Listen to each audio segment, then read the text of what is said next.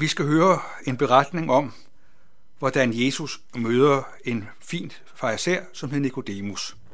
Det er Johannes evangeliets tredje kapitel fra vers 1.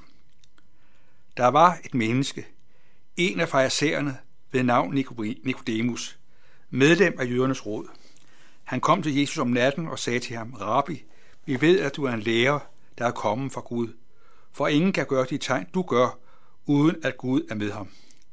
Jesus svarede ham, Sandelig, sandelig siger dig, den, der ikke bliver født på ny, kan ikke se Guds rige. Nikodemus sagde til ham, Hvordan kan et menneske fødes, når det er gammelt? Det kan der ikke for anden gang komme ind i sin mors liv og fødes.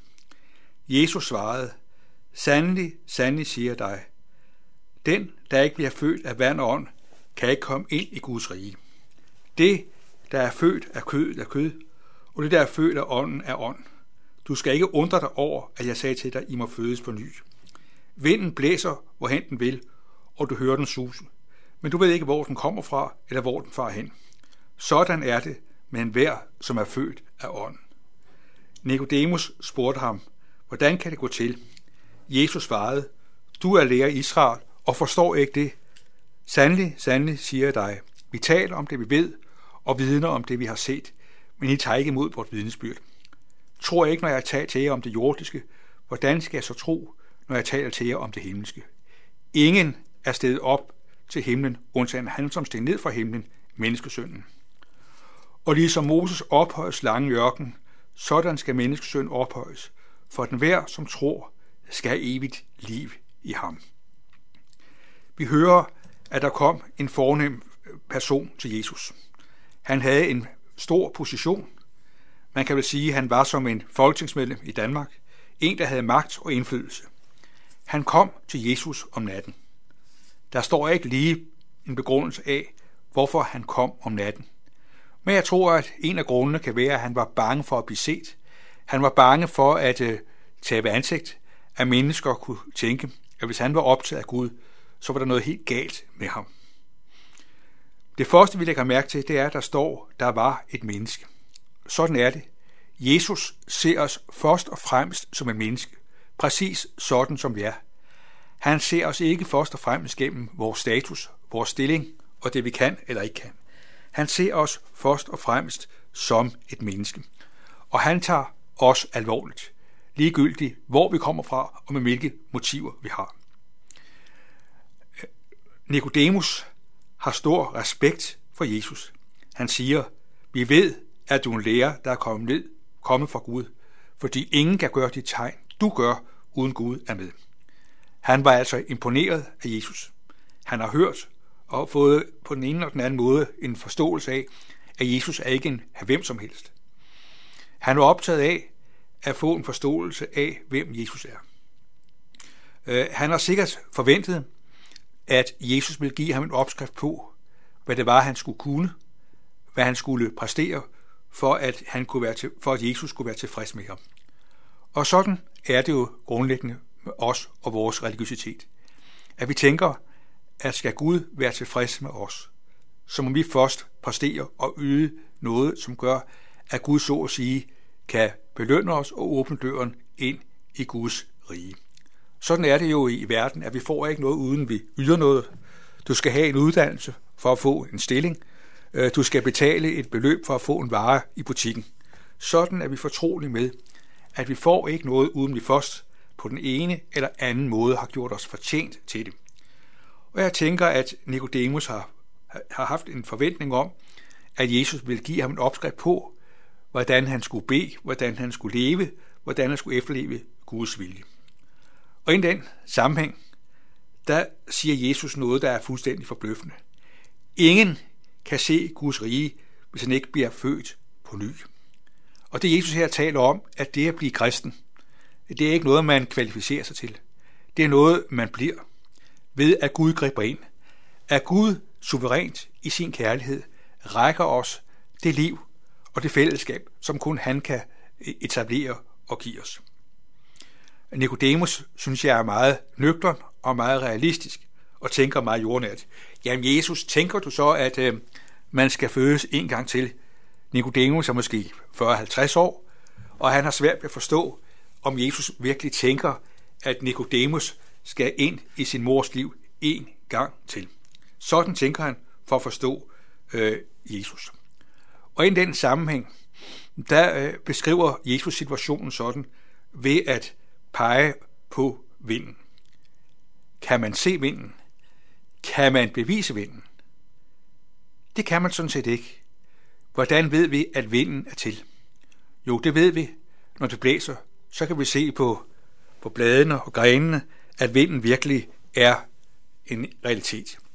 Hvis du skal cykle op af en bakke, og der er modvind, så du ikke standser op og stille spørgsmålet, er vinden overhovedet til? Du får sved på panden, og du bliver klar over, at vinden er en virkelighed, ud fra vindens virkelighed. Og det billede bruger Jesus for at forklare, at Gud er den, der ved sin ånd skænker os livet og giver os fællesskab med Gud, så vi fatter, at Jesus virkelig er Guds søn. Nikodemus, han havde meget svært ved at forstå det, og Jesus siger til ham, at øh, når du ikke engang rigtig kan forstå det, vi taler om på det mindste plan, hvordan skal I så tro, når jeg taler til jer om det himmelske? Kristendom handler om, at Gud er den, der tager initiativet. At Gud kommer os i møde, os som ingenting har at spille ind med og spyde ind med. Og Jesus taler om en eksempel, en episode fra det gamle testamente. Det var episoden med, med øh, slangen Jørgen. Israels folk havde vendt sig mod Gud. Moses går i forbøn for folket, og Gud siger til Moses, at nu skal du lave en slange. Og denne slange skal du lave af kår. Og det skal være sådan, at den, der retter blikket mod denne kårslange, han vil blive reddet, han vil blive frelst. Og de mennesker, der vendte deres blik mod denne korslange, de blev reddet, de blev frelst. Sådan er det, at Gud griber ind, at vi får lov til at rette blikket mod Jesus. Og det kan vi ikke selv, hvis det sker ved, at Gud ved sin ånd, så at sige, trækker sløret til side, så vi ser, at Jesus er Guds søn.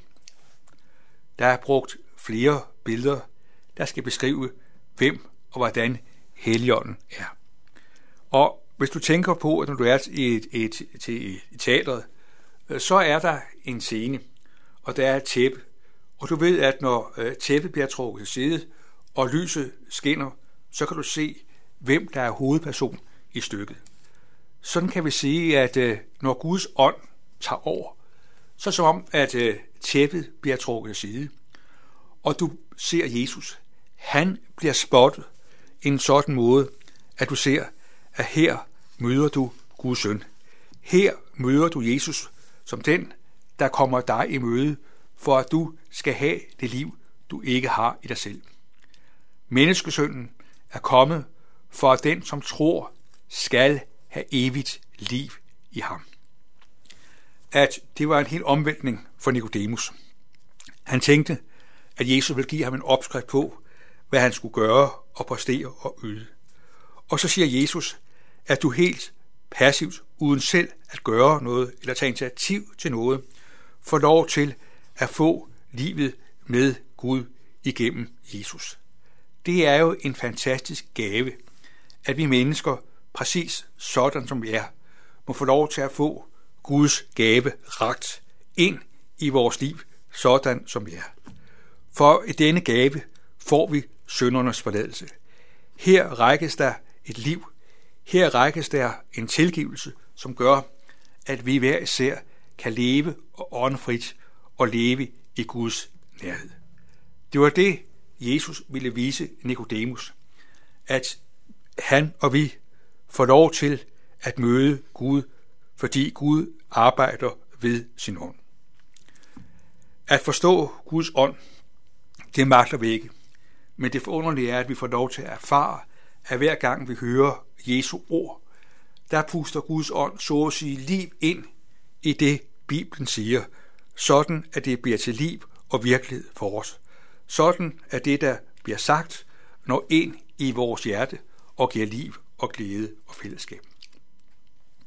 Så derfor, hvis du og jeg ønsker at blive fyldt af Gud og Guds Guds vilje, eller Gud, så handler det om, at du lader Gud tage over. Lad det, han siger, komme i, komme i spil i dit liv. At du handler på det. For med det ord kommer Gud ved sin ånd og gør ordet levende og virkende midt i os. Selvom vi kender til tvivl og anfægtelse og fald og nederlag igen og igen og igen, så er Gud den, der fuldfører den gerning, han er begyndt. Han har skabt os, og han ved, at den gerning, han gør, den gerning, han vil fuldende, den virkes ved, at Gud ved sin ånd til stadighed for os i tale, og på den måde både skaber troen, nærer troen og lader øh, troens øh, glæde få plads i vores liv, trods fald og trods nederlag. Det var det, Nikodemus skulle lære. Og det er lige præcis det, Gud under os må blive den virkelighed, vi hver især lever i. Sådan er Gud den, der kommer os i møde og giver os liv og fællesskab ved sin ånd. Amen. Lad os takke og bide. Kære Herre Jesus, tak fordi du elsker os, og fordi du ser os, og fordi du vil os. Tak fordi du er den, der forstår, at vi ofte tænker, at vi skal gøre os værdige og fortjente til at få plads i dit rige. Tak fordi du vender op og ned på det, og viser os, at alt det, vi ikke kan, det giver du os igennem Jesus. Tak fordi du kom. Tak fordi du døde og opstod, for at vi gennem dig skal et evigt liv. Og vi takker dig, fordi du ved din gode helligånd lader denne gerning ske. Og så beder vi om, at du må være os nær i dag. Velsign du os og vort liv og alle vores kære. Amen.